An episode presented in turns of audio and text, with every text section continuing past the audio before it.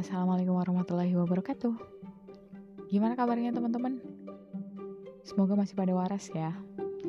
Ini tanggal 12 April 2020 dan ini udah hampir satu bulan sejak uh, adanya kebijakan kuliah daring di kampus aku dan ini kebijakan yang akan berlanjut uh, fix ya insya Allah sampai akhir semester ini dan termasuk juga uas uh, kita nanti lakukan sesuatu uh, juga daring juga gitu. Dan ini semua gara-gara siapa sih? Gara-gara corona covid-19 tapi aku nggak mau sih nyalahin corona. Kasihan dia udah dijadiin kambing hitam di mana-mana. Ya sampai hari ini kasus um, covid-19 ini udah menyentuh angka 4241 salah. Angka itu salah. Itu baru angka yang terkonfirmasi. Tapi real number di lapangan kita nggak tahu berapa jumlahnya. Apalagi ada yang namanya OTG orang tanpa gejala ini kayak kasus yang di Islandia ya kalau Islandia itu mereka bisa melakukan um, swab test ke seluruh warga negaranya karena emang warga negara itu jumlahnya dikit. Ya maklum lah dia kan wilayahnya deket kutub gitu ya. Dan dari hasil um, tes itu setengah dari pen, uh, or, penduduk yang positif COVID-19 ternyata tidak menunjukkan gejala asimptomatis tapi bukan berarti OTG ini atau orang yang tidak punya gejala simptomatis ini tuh fine-fine aja enggak.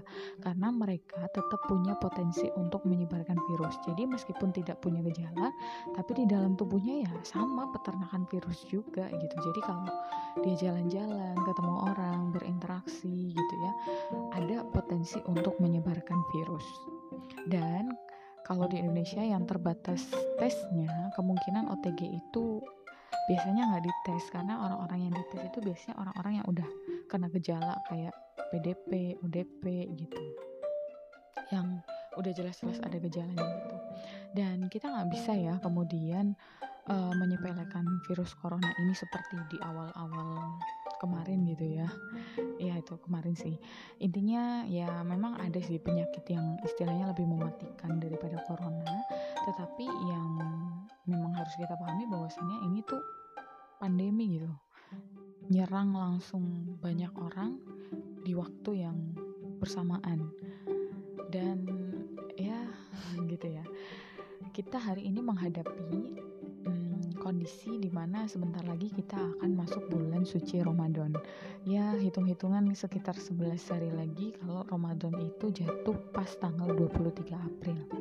Artinya apa sebulan selanjutnya kita akan Idul Fitri. Artinya apa? Di otaknya orang Indonesia itu algoritmanya sudah membaca bahwasannya ini waktunya liburan. Apalagi dengan uh, adanya COVID-19 ini kemarin ada kebijakan WFH, terus kemudian um, kuliah daring dan kemudian belajar di rumah gitu ya dan didorong juga ketidakjelasan nasib di perantauan, maka pool kamu adalah jawaban. Dan siapa sih orang-orang yang biasanya pulkam? Yakni orang-orang migran. Orang migran itu adalah orang-orang yang uh, tinggalnya nggak asli di wilayah itu. Jadi dia berpindah dari satu tempat ke tempat lain uh, dari tempat asalnya dia ya ke tempat tujuannya dia karena berbagai motif. Misalnya biasanya kebanyakan itu karena kerja atau kayak aku karena kuliah. Nah orang-orang migran ini biasanya punya seasonal mobility yakni um, pergerakan mobilitas um, setiap waktu-waktu tertentu. Nah kalau di Indonesia itu biasanya ya setahun dua kali deh gitu pas libur panjang, entah libur sekolah atau pas bertepatan dengan libur Lebaran. Nah uh, tahun kemarin itu jumlah pemudik itu sekitar 23 juta orang dan menurut data um, Litbang Kemenhub gitu ya dari survei yang mereka lakukan di Jabodetabek untuk mudik 2019 itu angkanya ada 14 juta 901 468 orang atau sekitar 44,1 persen dari penduduk Jabodetabek yang melakukan aktivitas mudik lebaran. Dan Bayangkan ketika sekitar 15 juta orang itu berpindah dari Jabodetabek yang notabene adalah epicentrum penyebaran COVID-19 ke berbagai wilayah terutama kalau dari hasil survei itu adalah Jawa Tengah, Jawa Barat, kemudian Jawa Timur. Dan dari 15 juta orang itu ya meskipun mereka sehat-sehat ya, tapi kan tadi ada orang-orang yang OTG, orang yang dia positif corona tapi tidak menunjukkan gejala asimptomatis. Dan ketika tadi mobilitas ini terjadi dalam satu waktu yang bersamaan, tidak mungkin menafikan adanya interaksi. Pasti ada interaksi di situ. Bayangkan kalau itu terjadi bersamaan. Berapa potensi penyebarannya? I have no words. dan ya gitu. Makanya um, wajar sih kalau pemerintah sekarang itu akhirnya galau gitu. Um, ya memang masih udah ada um, himbauan ya sifatnya untuk nggak mudik. Tetapi um, belum begitu tegas gitu kalau aku rasa ya. Uh, sehingga meskipun misalkan tiket kereta udah nggak ada gitu ya tapi peluang orang untuk melakukan mobilitas keluar wilayah dari wilayah epicentrum itu tadi masih bisa gitu. Ya namanya orang Indonesia kan kreatif-kreatif ya. Ada yang nyawa travel ada yang dijemput dari uh, wilayahnya dia ke tempat perantauannya dia dan ya macam-macam lah ya. Dan kita tahu ya namanya budaya yang udah melekat uh, istilahnya udah kebiasaan deh sulit gitu ketika kita tiba-tiba mau ubah itu. Ya ibaratnya kayak kita makan pokoknya itu nasi udah kebiasaan nasi. Kalau tiba-tiba sekarang nih nggak boleh makan nasi disuruh makan roti. Ya kita makan roti rasanya ya kayak belum makan karena udah kebiasaan nasi gitu dan ya gitu sama orang-orang nggak um, mudik juga gitu. Orang udah kebiasaan mudik kok tiap setahun dua kali palingnya minimal sekali gitu ya. Masa nggak mudik tahun ini? Apalagi lebaran gitu. Maka susah gitu bagi pemerintah. Ya kayak lockdown kemarin itu juga kan galau gitu. Mau di lockdown orang yang penghasilannya harian gimana? Nggak di lockdown juga ya tadi penyebarannya itu makin luas lagi gitu udah disuruh stay at home aja kan? Ya kita tahu lah ya namanya orang di Indonesia. Itu beragam banget gitu. Nggak bisa mungkin yang kayak orang di Korea gitu ya. Orang di Korea mungkin mereka sudah um, terbiasa gitu budayanya mereka untuk patuh dengan pemerintahannya gitu ya. Dan memang secara pemerintahannya juga sigap dan lain sebagainya. Dan memang unik gitu kasusnya yang ada di Indonesia. Dan ya pantas sih buat pemerintah itu pusing. Ya jadi teman-teman hmm, aku bukan mau nakut-nakutin ya dengan peluang tadi dari sekitar ya hitung-hitungan dari Jabodetabek itu 15 juta lah ya. Taruhlah di situ ada OTG orang tanpa gejala kembali ke daerah-daerah tempat mereka berasal.